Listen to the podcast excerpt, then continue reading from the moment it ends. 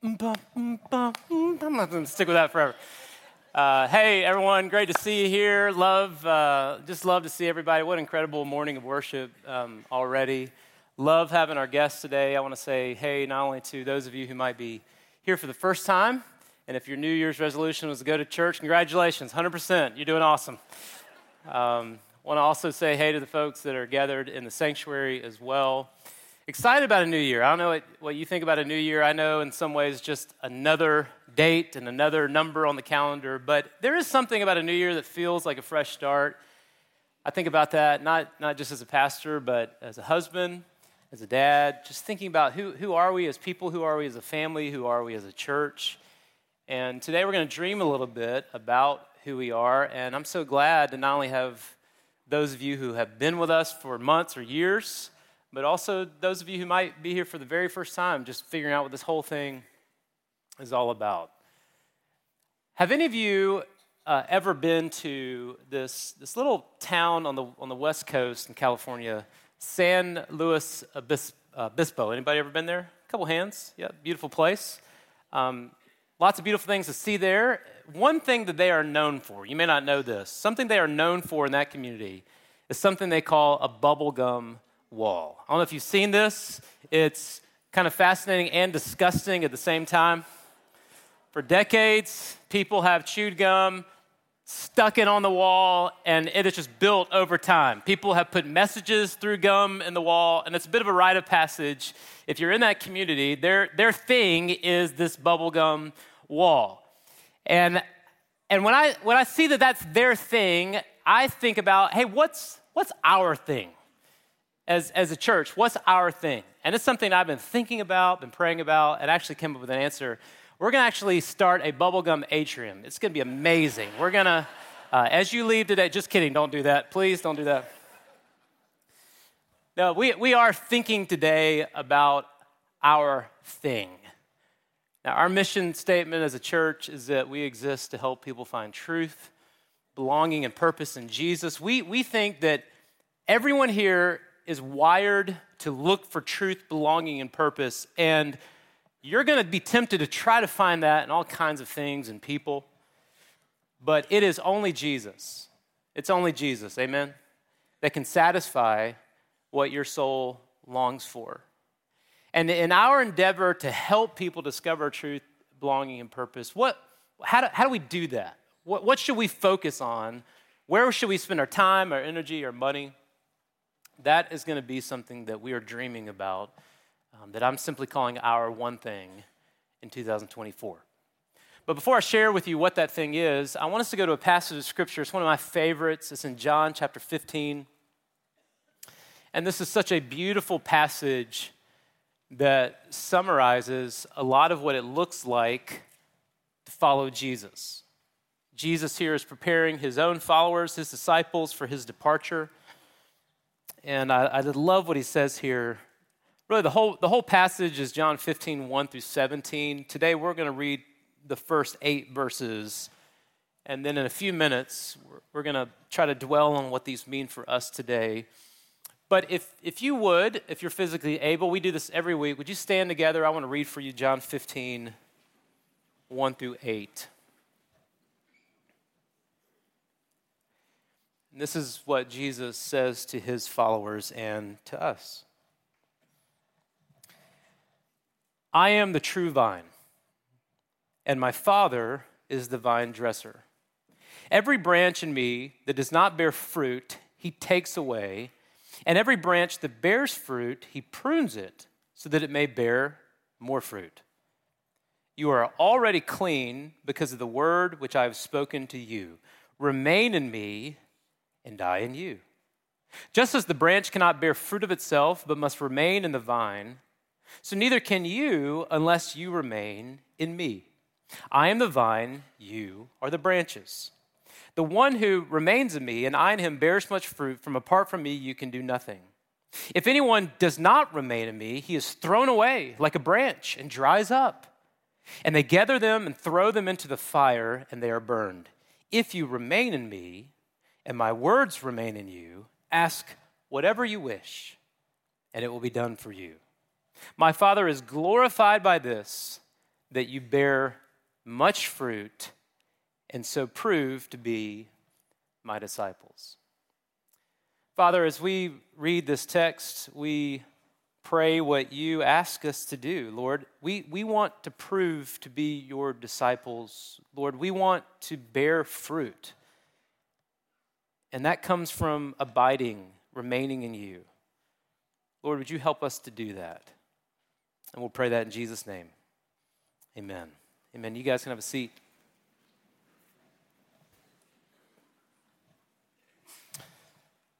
Our one thing in 2024. That's the kind of thing that I pray about as your pastor.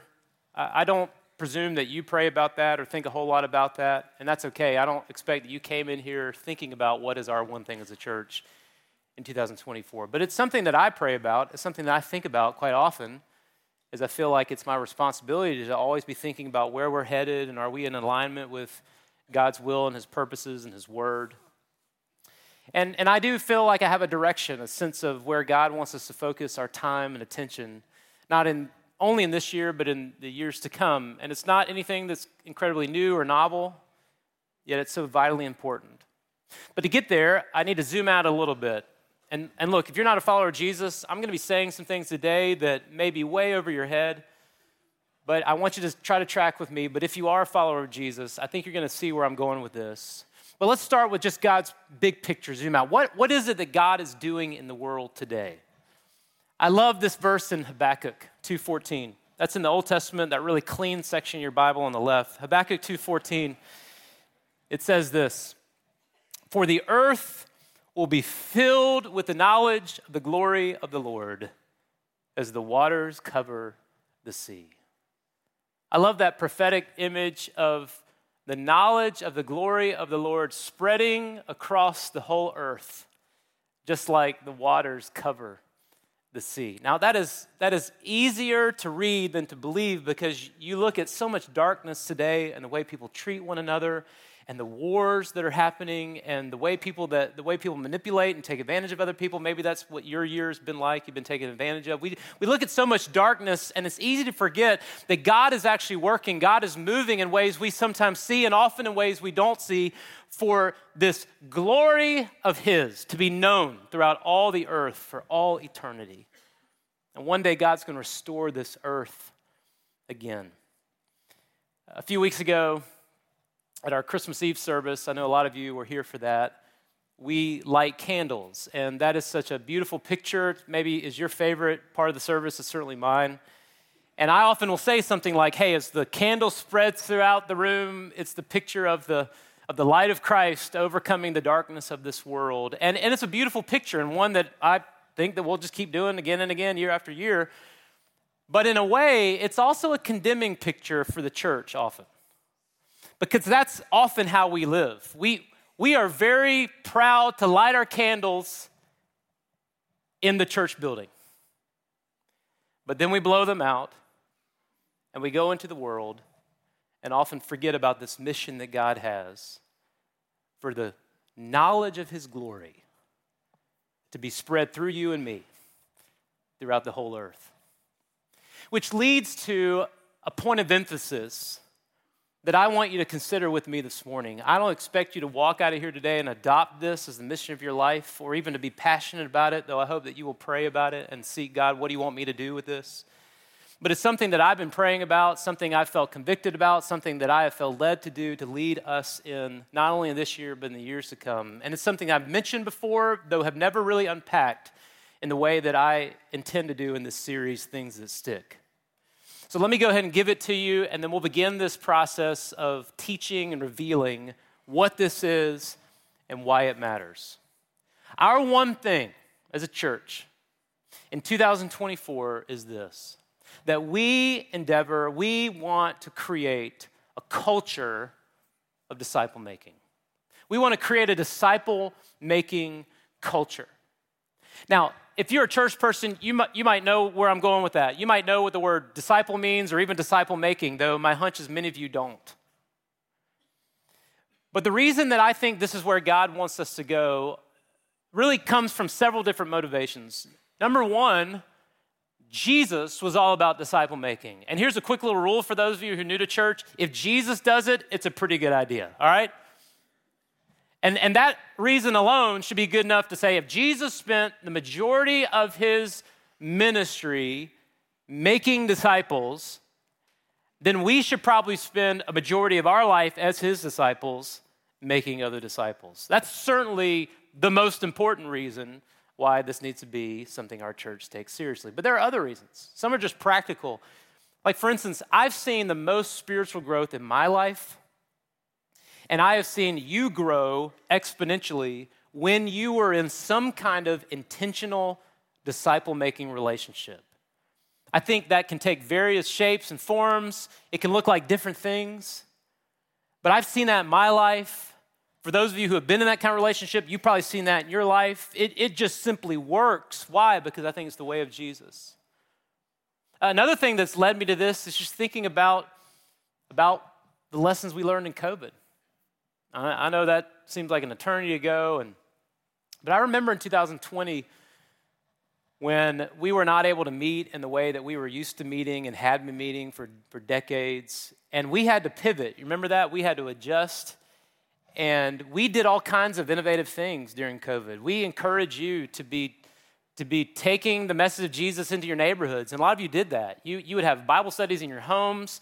You would have these, whether you call it disciple making or not, you do these things in your workplaces. We would cook meals and, and take them to our neighbors. We were figuring out all these ways to meet the needs of our neighbors. And all of a sudden, we had all this margin and time to invest in these relationships and to think about how do we spread the, the knowledge of the glory of the Lord in our neighborhood and around the world. And, and it was awesome. And we touched that disciple making culture for just a moment, but, but, but as normalcy came back and your schedules began to be filled again with practices and work events and getting back to normal, the disciple making culture that we just touched began to evaporate. And, and now here we are again, kind of doing the same thing we've always done.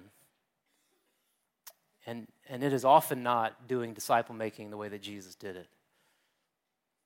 A last thing that has been convicting for me, and this may not be true for you because I don't know where you've been, but as I've had the chance to travel around the world, what I see is God doing amazing things. Now, you're not going to see this on the news, but we have our sent ones in some places doing amazing things. And most of them are not able to meet in big buildings, either because it's it's not affordable or it's illegal, but God is moving and saving and changing, and it is amazing seeing scores of people come to Christ, and almost all of them do it through relational disciple making.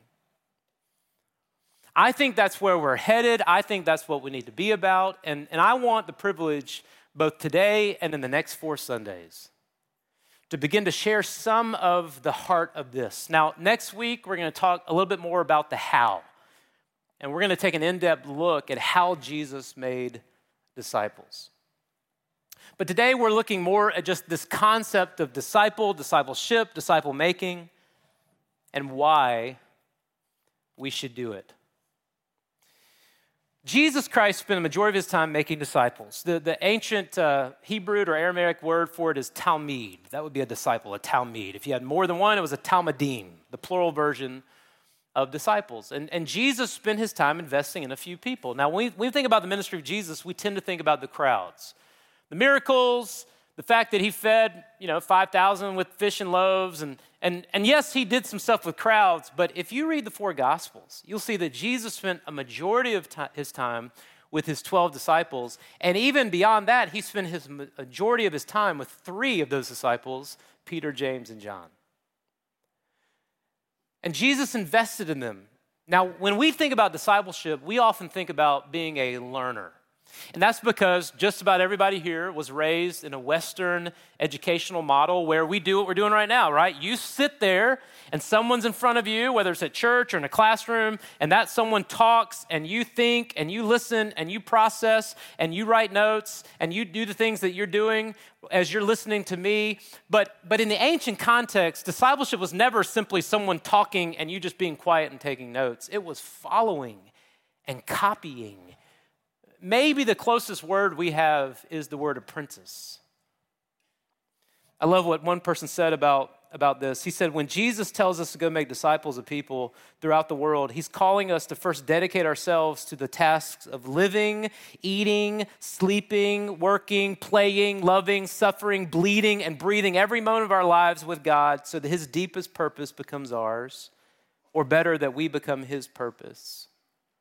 And Jesus spent his time saying, Hey, watch me, follow me, and I'm going to give you things to do, and I'm going to watch you, and I'm going to help you and empower you. That's what disciple making is all about.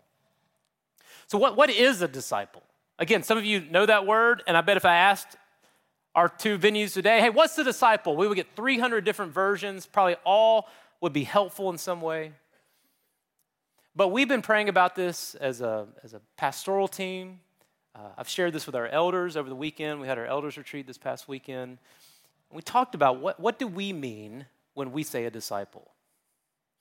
Well, this is loosely based on Matthew 4, 4.19 that we may get to in, a, in another week.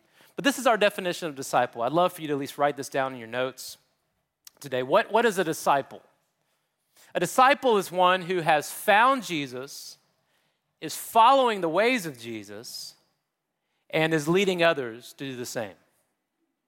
That's what a disciple is. Someone who has found Jesus, is following the ways of Jesus, and is leading others to do the same. All those verbs are very important. So the first part has found. There has to be first this conversion moment whereby you are born again, you cross over from death to life, you come to know Jesus, whatever biblical picture you want to look at, you're adopted into the family of God. But, but it's like the old Amazing Grace song says, right? I once was lost, but now I'm what? I'm found. Yeah, so there has to be a time when you find Jesus, and by the way, he's found you. But but discipleship is not merely like, hey, I was saved 30 years ago and I'm good to go. I got my ticket into heaven. No, no, no. Being a, being a disciple of Jesus is about daily dying to those selfish desires and, and learning to live in conformity with Christ. So there has to not only be a found, but there is a is following the ways of Jesus. We're going to talk about the ways of Jesus. But what I've noticed is that a lot of people here at Johnson Ferry, and this is probably true of most churches, we're all about the hey, I found Jesus and I'm following Jesus and I'm his disciple. Wonderful. But what's often missing is the disciple becoming a disciple maker. And to truly be a disciple in the way that Jesus says to be a disciple, we need to be leading others to do the same thing. Do you have stuff in your life? Do you have junk in your life? Do you have things in your life that need to grow and shape? Of course, just like all of us do. But God's desire is that you are not only a disciple, but you are a disciple maker. And that's where we want to spend a lot of our time and energy into praying about how are we as a church creating a culture of disciple making. Now, I don't know how this lands with you, but I'm, I'm going to make a couple guesses because I know that in East Cobb, North Atlanta, we live in a very performance oriented culture. And there's some of you that already, I'm talking about disciple making, and you're thinking, oh, this is awesome. I love discipleship. I love disciple making. It's changed my life. Finally, I'm so glad your pastor is talking about this. This is what we need to be about. And that's awesome because that's about five of you. And I love that you five are here. I love it. I love it. You five are awesome. But the majority of you hear this as like one more thing to do in an already hectic and busy life that you don't have time for, right? Because that's how we tend to view these types of things. I, I go to a gym down the street, Iron Tribe. Um, I love going to Iron Tribe, it's a great gym. And we do these little challenges at Iron Tribe where for a certain number of days, you have to do a certain you know, number of disciplines, workouts, that kind of thing. And then you get to do the best thing ever. You know what it is? You get to put a sticker on the chart. you know how satisfying? I think I'm just like a third grader, right? Like how satisfying it is to put that self righteous sticker right on that chart. And, and I'm, I'm afraid in our kind of performance sticker chart culture that we hear discipleship is like just a big long list of stuff to do in an already busy life. Which is why before we before we ever touch the how to disciple, we need to really dig into your heart and the why. Which is why we need a passage like John 15. We've already read it and it deserves way, way more time than I'm giving it this morning. But I want us to just dwell on this passage a little bit because I think this is really the key to being a disciple, this passage. Now, to, to help illustrate this, I have here in front of you a blueberry plant, and so I think this is going to be helpful. A blueberry bush, uh, they'll be helpful to prove Jesus' point. Now, Jesus talks about that he's the vine. Now, no doubt when Jesus talked about being a vine, he was talking about being a grapevine, but they didn't sell grapevines at Home Depot. So we have a blueberry bush, which I think will serve our purposes just as well. But put your eyes back on that text if you have a Bible in front of you. And if you're new here, I want to encourage you to get a Bible, bring a Bible with you. Let's look at a few things here that I think are so vitally important. First of all, Jesus says in the beginning, verse 1, that he is the true vine. Throughout the Gospel of John, Jesus uses all these I am statements. Here he's saying, I am the true vine. Now, that would land in a Jewish culture different than it does for us. Because if you grew up Jewish, reading the Old Testament, it was always Israel that's referred to as the vine. And often Israel is condemned in the Old Testament for not producing fruit in the way that they should. But Jesus comes along as God and says, No, no, no, I, I am the true vine. I am the source of life.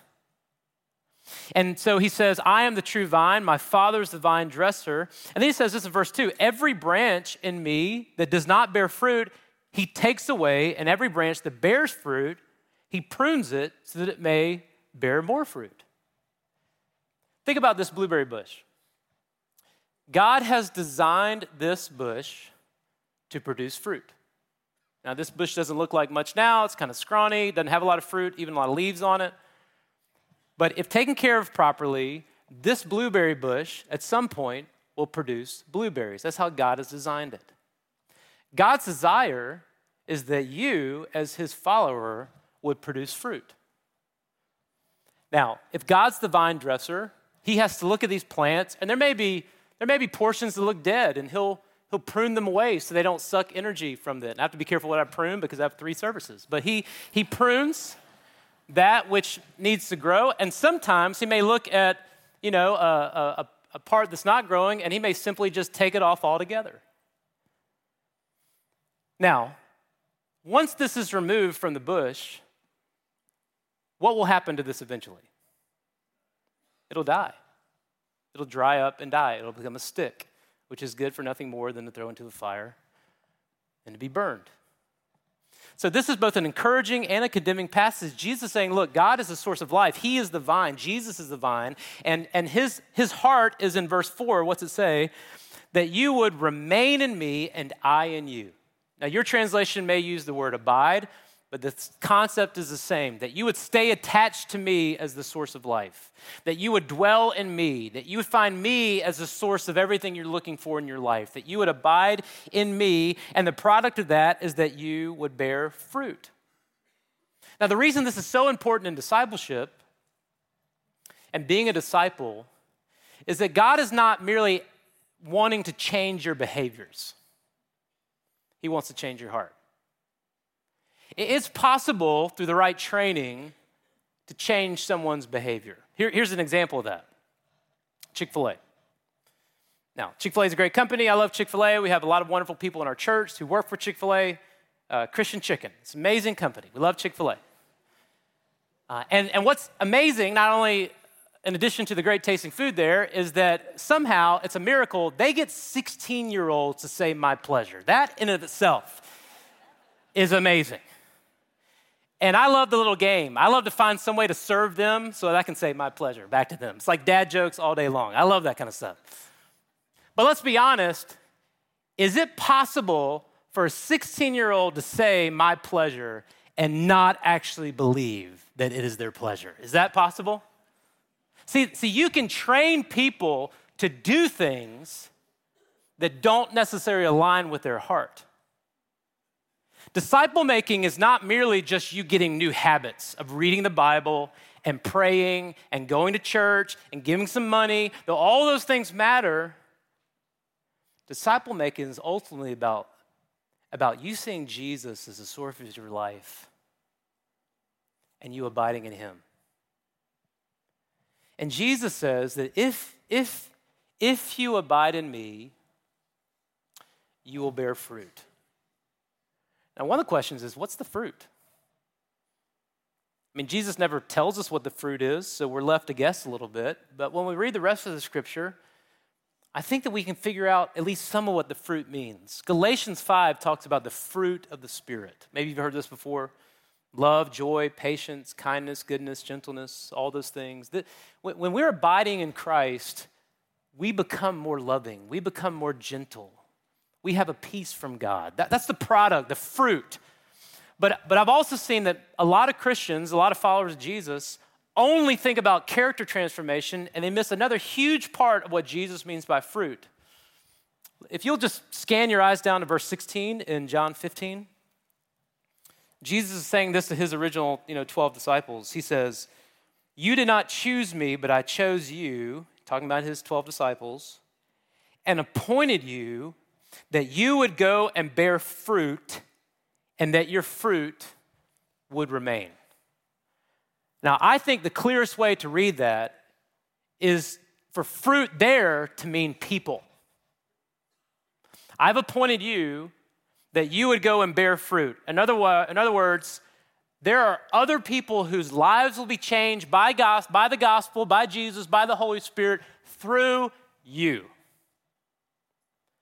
Now, Jesus says a lot of other things in this, like if you if my words are in you, ask whatever you wish. I, I, love that. That doesn't mean that Jesus is saying, hey, you want a Ferrari? I'll give you a Ferrari.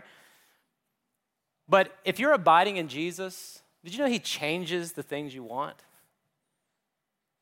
I read somebody on uh, social media, I think it was Christy Nockels, who's a worship leader. She said, uh, I think her mom died, and her dad was praying this prayer for her, his kids at the funeral. I love this. He said, he said, God, meet their needs, not their greeds. You see, when you're abiding in Jesus, the list of the stuff that you need and want begins to change. But the point of this is, is that Jesus' command is not what we think it is. You might read this passage and think, all right, Jesus' command is you need to go and bear fruit. Go produce fruit. Character, other people coming to know Jesus, being his disciple, go do that. Go produce fruit. But that's not actually the command. The command of this passage is not go bear fruit. The, the passage is all about abiding in Jesus. The command is abide in Jesus, allow Jesus to abide in you, and you know what the product will be? It will be fruit. A lot of you in 2024 don't need another chart to put stickers on, but you need to learn to truly abide in Jesus. And the result, if you're truly abiding in Jesus, is that fruit will come. The fruit of your own life being changed, but also the fruit of other people hearing of Christ, coming to Him, you investing in them, them growing up in the things of Jesus, and one day them doing the same to others. That's the process of disciple making. A disciple is one who has found Jesus, is following the ways of Jesus, and is leading others to do the same. That, that is God's heart for his church. Now, there's a lot of things that our church does, and there's a lot of events and activities and programs. But at the heart of what we are trying to do here is not entertain you like you're a bunch of consumers or you came to a concert to be entertained. Our desire is to help you grow in abiding in Jesus so that you will produce the fruit that He wants to produce in your life. And, and make no mistake, that starts with abiding in Jesus. There are a lot of you today that you are currently not a disciple of Jesus. Let's just be honest. Like you, come to church every now and then, you kind of play around religion, you might be asking questions about God, and that's good. I'm glad you're doing all those things. But until you surrender your life to Jesus, believing that He is the Son of God, that He died on the cross for your sins, that He was raised from the grave to give you the promise of eternal life, and that He sends His Holy Spirit into your life to start to change your heart and your wants and your desires and what you think you need, God does all that through Christ, and then He wants to grow you. Discipleship is not merely like getting out of hell and getting into heaven. No, discipleship is this daily pursuit of following Jesus Which is why when we talk about disciple making, we want to help you follow the ways of Jesus. What are the ways of Jesus? There's a bunch of them. Probably dozens and dozens that we could say are the ways of Jesus. We have identified what we believe are five ways of Jesus. I think there are more than five, but these are five that you're going to hear us talk about, that you have heard us talk about in the past. I think these are important. And when I give you these five, I don't mean these as merely just five actions that you go do. These are like identity statements over your life. What are those five things? What are those ways of Jesus? Well, the five that, that we often mention around here are worship, community, service, generosity, and multiplication. Again, it's not just, hey, I went to worship. No, no, no. It's, are you truly a worshiper of Jesus? Yes, on Sunday morning, but how about Monday through Saturday? How about learning the spiritual disciplines that help you to abide in Jesus? That's what a life of worship looks like. Are you a worshiper? Community. Do you truly live in community? Now, you may be with a big group of people. That doesn't mean you're living in community or biblical community, but to participate in community means that we are in a community of love and nurture and encouragement, helping one another in things of the gospel service. Jesus said, if you want to be great, now let's be honest, a lot of us in 2024, I want to be great. Wonderful. You want to be great? Jesus says, become a servant. How are you doing at just being a servant? Is that your identity? Is that who you are? How about generosity? Are you known as a generous person? Does God look at the way you spend your money and your time and your resources and all your stuff and go, Thank you for being so generous. How about multiplication? Are you always multiplying? Are you always thinking, God, how do I bear fruit in the sense of multiplying the life of Jesus into someone else? One verse that I'm going to look at in a couple weeks I think is so important. Paul says in 2 Corinthians 11, um, imitate me as I imitate Christ. Could you say that? Hey, watch me. Watch me. Imitate me and watch how I follow Jesus. And one day you can do that too with his help. The whole point of this series, Things That Stick, is helping you discover what it means not only to be a disciple of Jesus, but to become a disciple maker for Jesus. And, and I don't expect you to hear this today and to think, oh, I'm, bought in, I'm ready to go. Let's, let, because I think this is the kind of thing that's going to take a lot of prayer, a lot of thinking through what this means for your life, but we do want to help you. Let me give you a couple resources that you might want to look at this week that I think will be tremendously helpful to just continue on in you thinking and dwelling on what you've heard today. I'll give you three. First of all, uh, I'll put them up on the, on the screen here. First of all, I want you to see that we have a podcast that we do at the church. I think we have two seasons recorded really helpful stuff, a lot of the nuts and bolts of, of disciple making. It's called Discipleship Download. You can find that wherever you uh, get your podcast, and we'd love for you to subscribe to that and uh, just listen to it as you go to work or you're taking a walk or you know whatever you whatever you do. Also, we've recorded a series of conversations and will be throughout this whole series called Continuing the Conversation. It's something we often do to try to connect Sunday to Monday. It's one thing to hear this from the stage on Sunday morning, but what's it look like at the office on Monday morning? And the heartbeat of continuing the conversation is that, that you would learn that. So you know, go to our YouTube channel and subscribe to that and stay in touch with, with these great conversations. Also, hey, there's an old school way. Uh, this Wednesday night, if you want to learn more about disciple making, we just call it Disciple Making 101. And we'd love to teach you more about how you can become a disciple maker. And you can go to the hub on our website at jfbc.org and learn more about where that is and when that is and how to get plugged in. But I want you to pray about that. I want you to think about this. Now, as I came into this morning, this is something in terms of creating a culture of disciple making that I, have been thinking about, I've been praying about, and want to present to you today. I, I don't expect that you grasp this all or even want to go do it all, but I do think it's important not just to teach you the hows of disciple making, but maybe just paint a picture of what it might look like if Johnson Ferry truly had a disciple making culture. So, so, if you wouldn't mind, I'd love to just maybe share with you a few thoughts that I wrote down of, of things that might be normal if we truly had a disciple making culture. And I, I wonder if you would agree with these. Like, for instance, if we had a disciple making culture, I, I think that we would see our primary mission field not as the church building, but as the places where we work, we live, we learn, like school, we play. I, I, think that if we had disciple making culture, our prayers would be less about our own self glory and kind of our stuff and more about God's glory, and our prayers would be more focused on His movement, on His awakening, on His revival coming to this community and this world at large. I, I think if we had a culture of disciple making, it would mean that more of us would stop being passive consumers and become active contributors to the mission of God. I think that if you own a business and you had a heart for disciple making, you would try to use that business, maybe you have a small business, and you can disciple your employees to some degree, or at least model the things of Jesus to them and invest in them with intentional conversations about life. Maybe, this sounds crazy, maybe you own a small business and it might be time to expand, but you say no to expansion. Maybe not forever, but for right now, because if you said yes to expansion, you wouldn't have any margin in your life to disciple your employees or your, your kids. I think that's what happens when you get a heart for disciple making. It means as a follower of Jesus, you're almost always praying for three or four people to disciple for an extended amount of time. I think it means that you're intentional about connecting with your neighbors, trying to host dinners to get to know them, with the hope of having some kind of faith discussion. Who knows, maybe even one day studying the scriptures together, helping them to find Jesus. That's what disciple making cultures produce. It means as a church that we are equally as passionate about releasing and sending people into the world as we are about accumulating and growing here at 955 Johnson Ferry Road.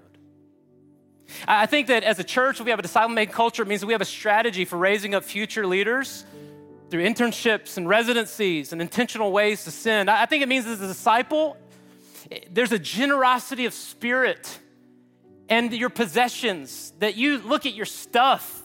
Yeah, your money, but your house and your car, just your stuff. And you say, God, use this stuff to help other people become your disciple. I think if you have a disciple making culture as a disciple, you regularly can, can say, This is someone right now that I am I'm investing in, I'm discipling. And here's someone who has discipled me.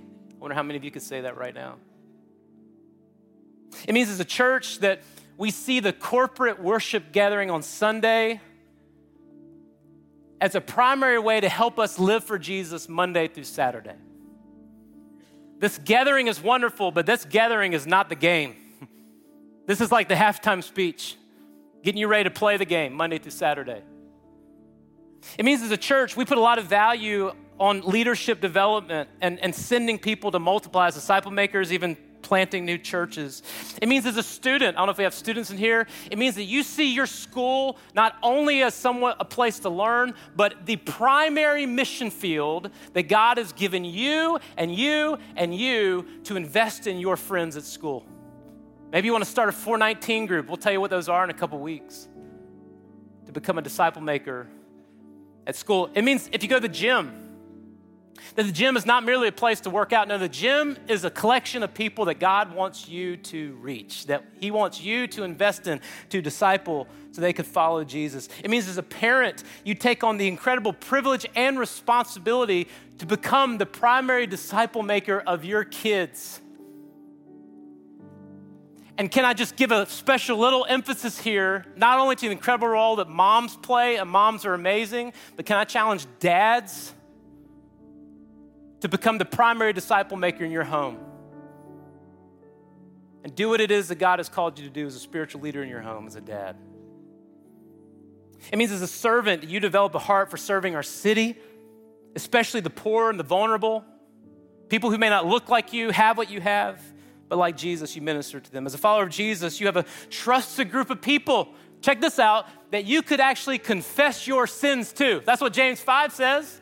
Confess your sins one to another and find healing for your souls. I wonder how many trusted friends you have right now that you could call and confess your sins to. Most of you, the answer is zero. But that's what a disciple making culture produces. It means, as a follower of Jesus, that that you create margin in your schedule for one reason, and that is to invest in others. It means as a church, we're raising up a generation of God called pastors, sent ones, ministry leaders. It means as a connect group that you're not merely just another worship service where they come and hear someone talk for 50 minutes. No, no, your main job is to disciple people and to be multiplying more groups. And maybe the last thing I'd say if we have a disciple making a culture here at Johns Ferry, it means as, as a disciple, you say this that culture starts with me. Doesn't start with him, doesn't start with the pastor, doesn't start with that person down the row. No, no, it starts with me. And, and I would love for you to just pray about that because this is God's heart that we produce fruit, that we abide in Him, and that by abiding in Him, the fruit not only changes our life, but that we change others. So that, yes, we have found Jesus, we are following in the ways of Jesus, but we're also leading others to do the same. That's my prayer for our one thing in 2024. And I pray that you would join that journey with us. I want to give you just some space this morning to hear from the Lord and just to ask Him, God, what do you want me to do with what I just heard? Father, right now, we're going to pray both here in the Activity Center and the sanctuary. And Lord, that's our prayer. God, we know that you have a heart for this because this is what Jesus did. But Lord, what do you want to do in our life? In spite of our own failures and junk and all the ways that we see that we still have to grow as your disciple, Lord, what, what do you want to do in my life to help me to disciple others? God, speak to us now.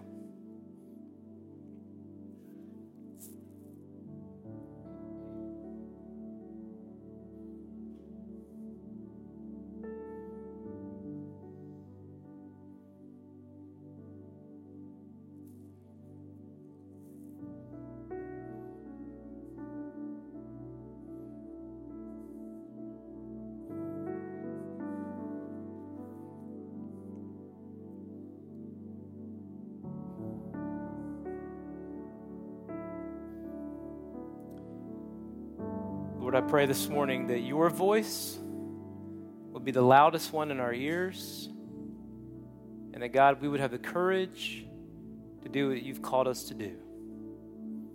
Lord, be our vision, point us in the direction, build our lives on you. It's in Jesus' name we pray. Amen.